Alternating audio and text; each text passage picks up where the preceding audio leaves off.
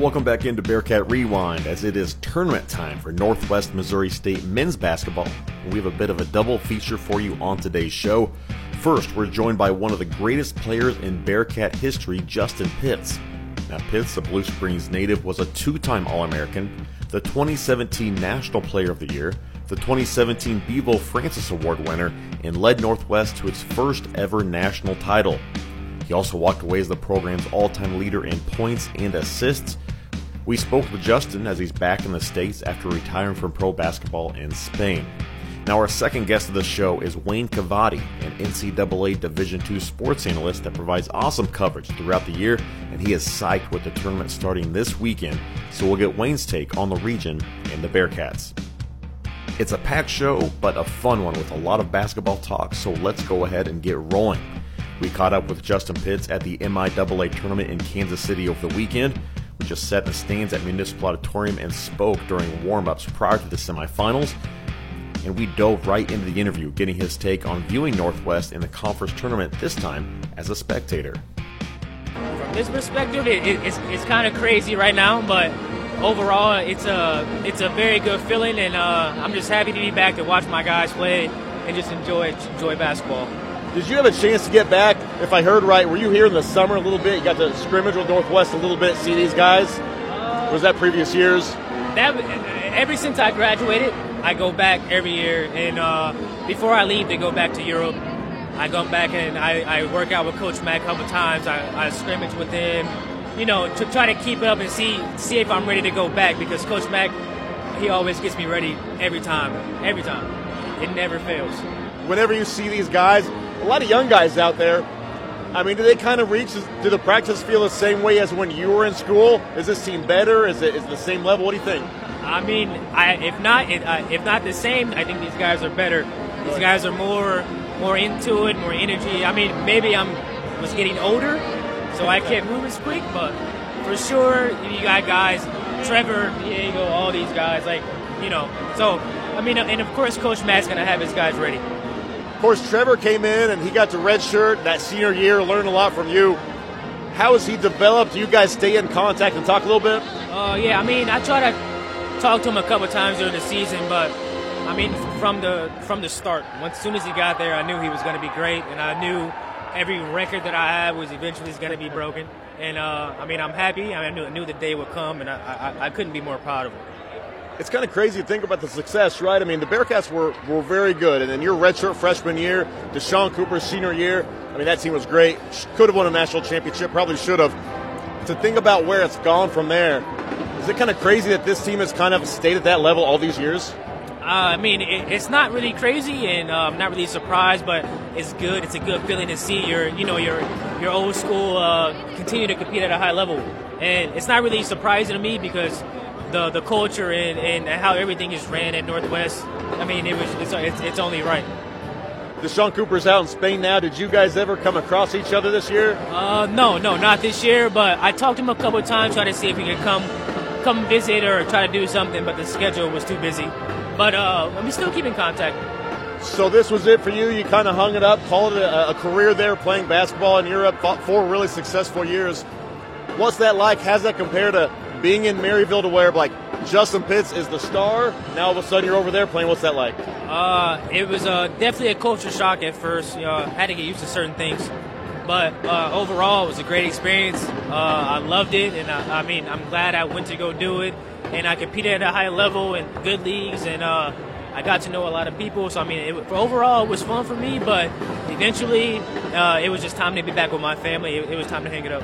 Is the style of basketball different? Is it just hey, it's basketball, doesn't matter where you're at, or can you see those dramatic changes from place to place? Uh, a little more physical, yeah. but for me, I mean, I kind of think basketball is basketball. Other than that, you know, being my size, it was a little more physical to, to get used to. But other than that, I just go out there, try to have fun, and play basketball. So we've seen Trevor Hudgens over the years, and, and he's got a little bit more bolt to him, kind of a bowling ball out there. You're smaller, but it feels like that quickness and those moves, and the elusiveness, played to your advantage. Especially think about that championship against Fairmont State. They put like six, eight guys on you, and you still got around them. Yeah, for sure. I mean, for me, size, so whoever's guarding me, size really didn't really matter to me. It was because I can use my quickness, and I knew that the floater came in very handy. I, I couldn't go to the rim. I had to perfect my three point shot. I had to do different things to uh, to score the basketball and make my teammates better. It's unfortunate Zach Schneider be, kind of becomes the whipping boy that we kind of go to all the time for this question.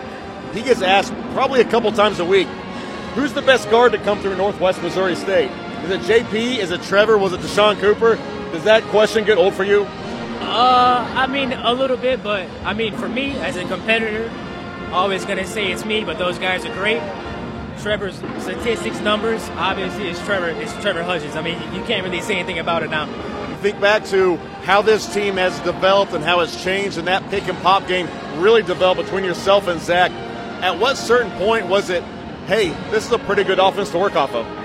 With me and Zach, uh, right, our first visit, we came in there. Uh, I'm sure you heard this story plenty of times. Uh, came in there, and I mean, we I don't think we lost me and him on the same team, and I in practice everything, and then over the years, you know, you had well Ryan Ryan Welty, Ryan Hawkins, Jackson. You had good guys. West Streamer now. So, did you think that that that tryout, like, I'm going to get a scholarship, I'm going to be a Bearcat, or was it still up in the air? Uh, at that time, I, I I think it was still up in the air a little bit going into it, but after it, I kind of knew what my decision was going to was to be. So we think back to uh, MIAA tournament history, big games, big shots the one memory that sticks out in your mind, what is it? In this tournament? This uh, tournament. Zach Schneider hit the buzzer beater right here against Missouri Southern. Because if he doesn't hit that, it's we, we lose. It's, it's over with.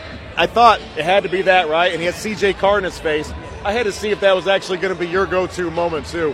When you think back to that run all the way through to a national championship, it's kind of crazy to think about how far this team has come What's the relationship like with yourself and Coach McCollum, and how it's just kind of grown since that point?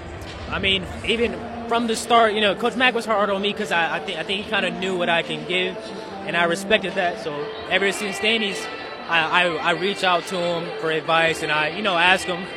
But I mean, ever since I graduated, we talk pretty much probably two times, once a, once a month, two times a month gets busy. I mean, we, we, we, keep in contact pretty much, and I know I can always go back uh, to Maryville and work out or do whatever with the guys. So Coop was coming through, and they were very vocal. There's a certain energy that they kind of expressed in that way. You're a little bit more quiet on the court. Did he get you a little bit more vocal when you went your your pro career? Uh, yeah, yeah, for sure. And I think I had to. I think it was good for me. Me being uh, kind of not being the vocal which leader, overseas, you kind of kind of have to. You kind of kind of you kind of got to show the guys that you're the point guard, you run the team. This is like your show, so they kind of respect you. And uh, yeah, I mean, I, I, leave it up to Coach Mack. I leave it up to I, I can go back to Matt Wallace, Cooper, all, all, all those guys uh, kind of helped me break out of the the shell that I was in a little bit.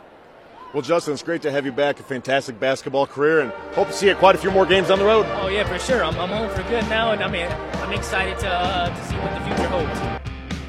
That was former Bearcat All American Justin Pitts. Now, next up on Bearcat Rewind, NCAA sports analyst Wayne Cavadi.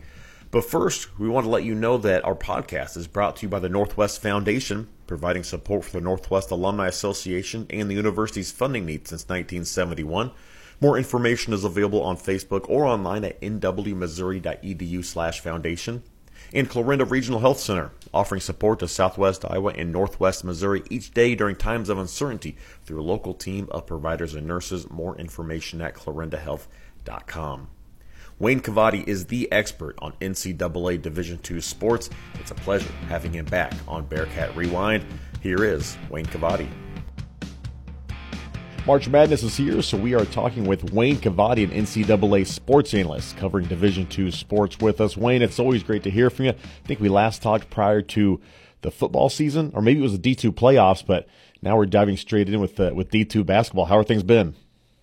It's it's uh it's crazy time of year. You know how it is.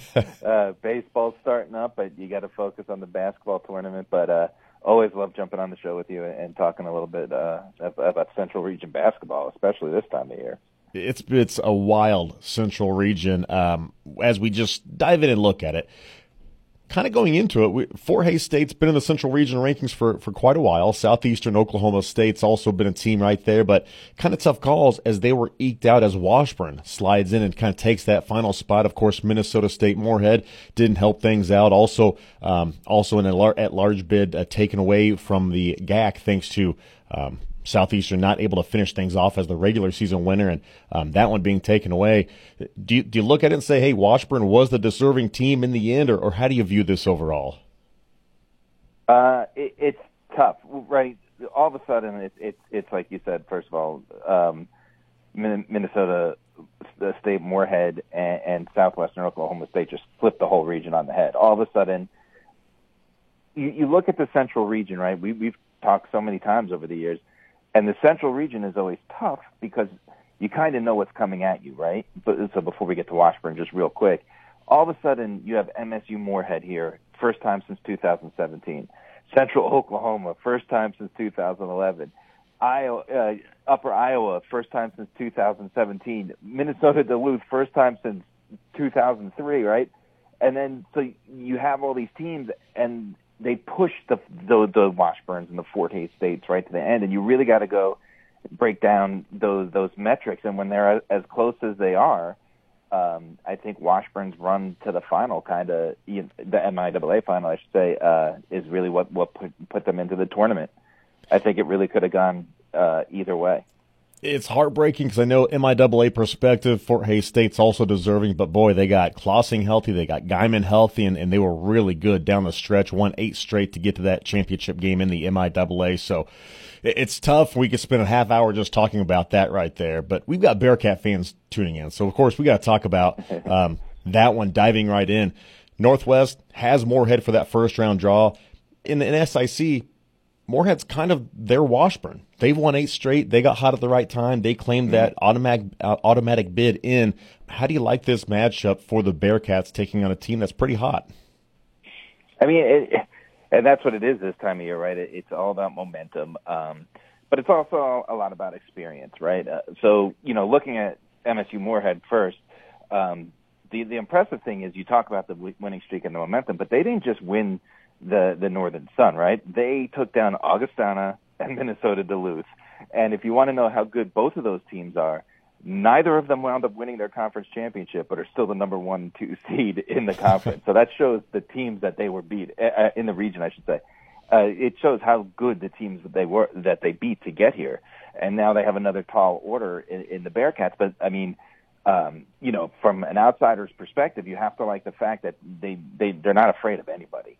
You know, uh, Gavin Baumgartner had uh, an unbelievable tournament, and if that carries over, he's kind of the leader on that team.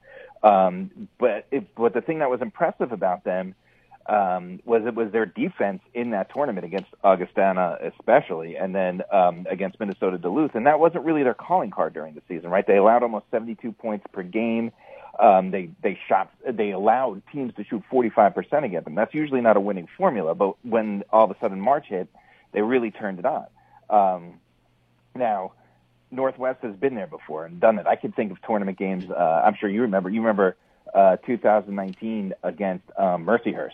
Mm-hmm. Remember Mercyhurst suffocating defense, and, and they still found a way to win. Right. So you, you look at these uh, underdogs and at this time of year, and um, I, you know, I MS the Dragons are playing outstanding. But uh, when you're kind of that Cinderella team, is the Bearcats the team you want in the first round? I don't think that's the right equation for your story to continue, unfortunately.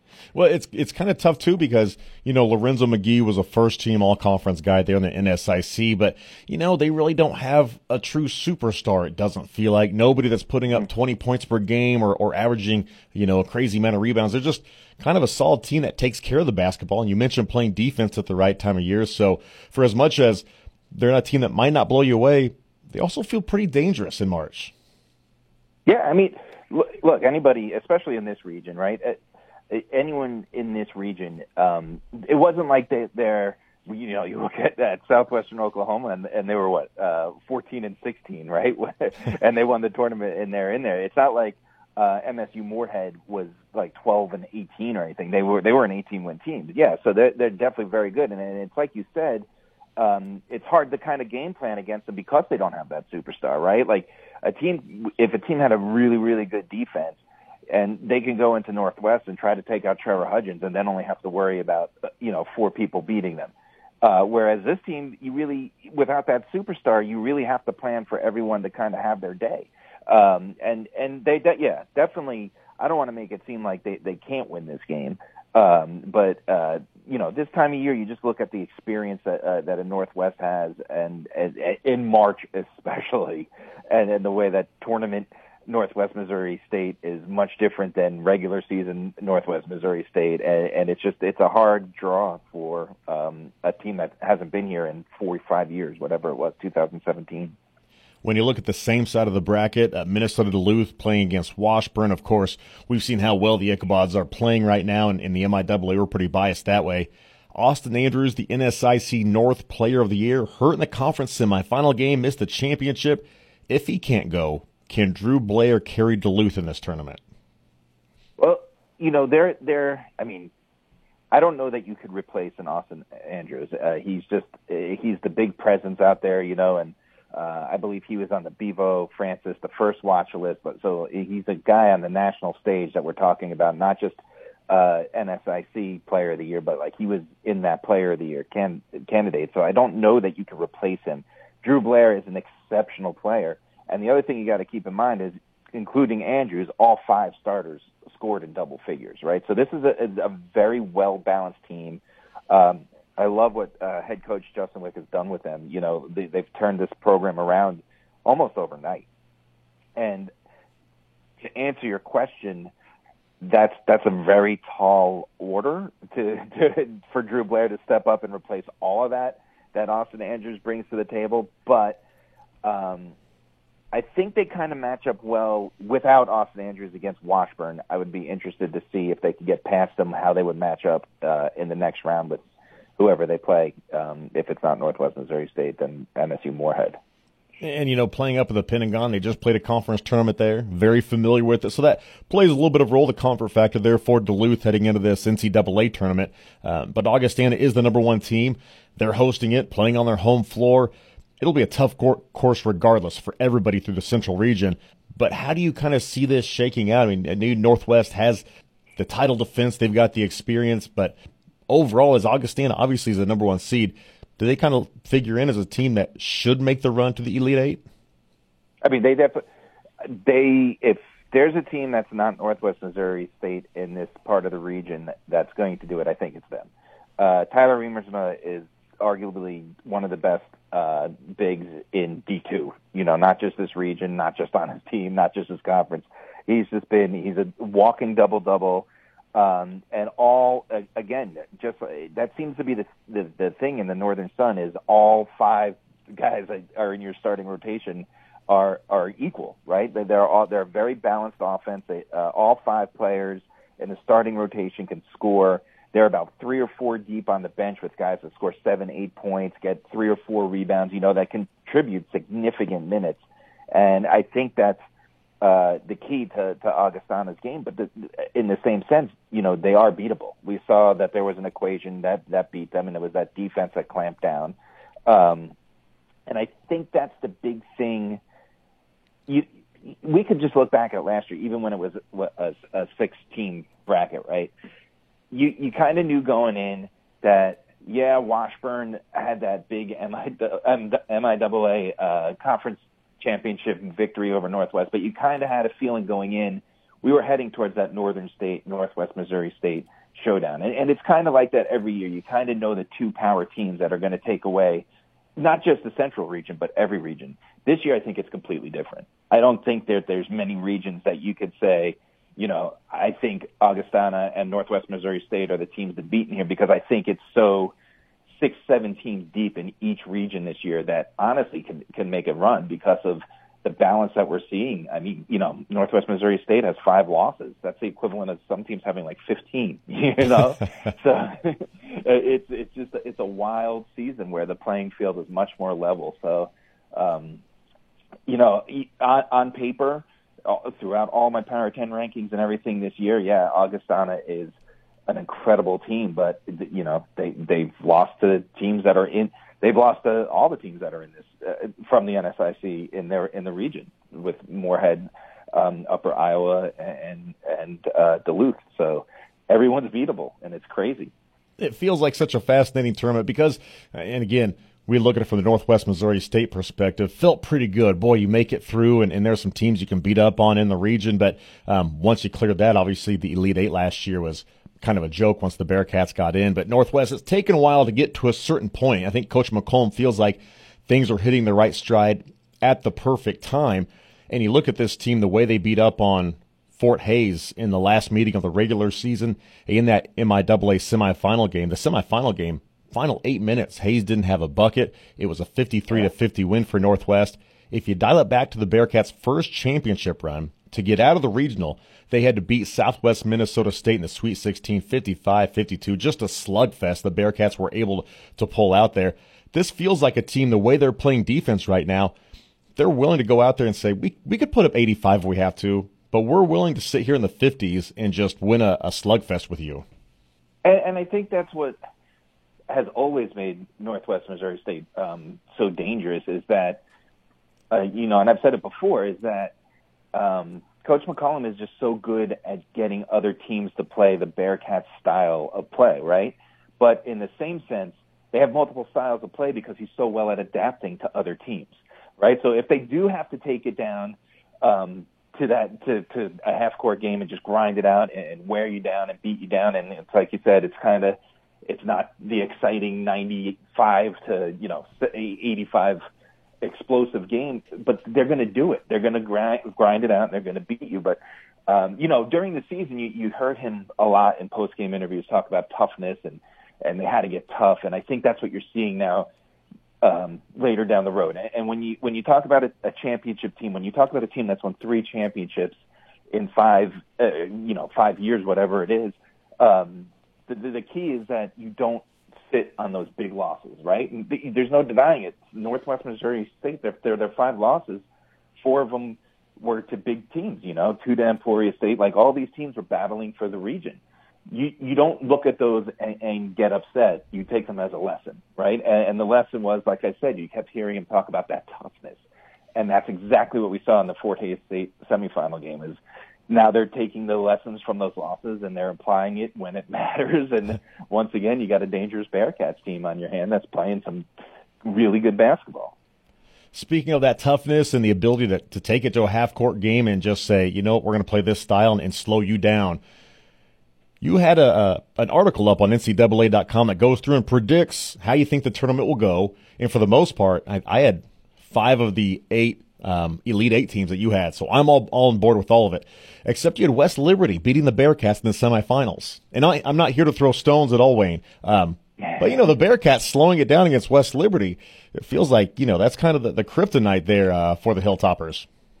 And it always has been, right? I mean, it, if we, if we if we look at um, any tournament of years past, we're talking about a team that's made a believe it's six of the ten last ten Elite Eights. Right, this is a team that gets to the to the big stage, and they they always run into it, um, and they run into that defense that just they they can't get their press. You know, they have that killer press. They can't get their press going. They can't just get the run and gun going, and teams like you said can slow it down and take it to the half court game.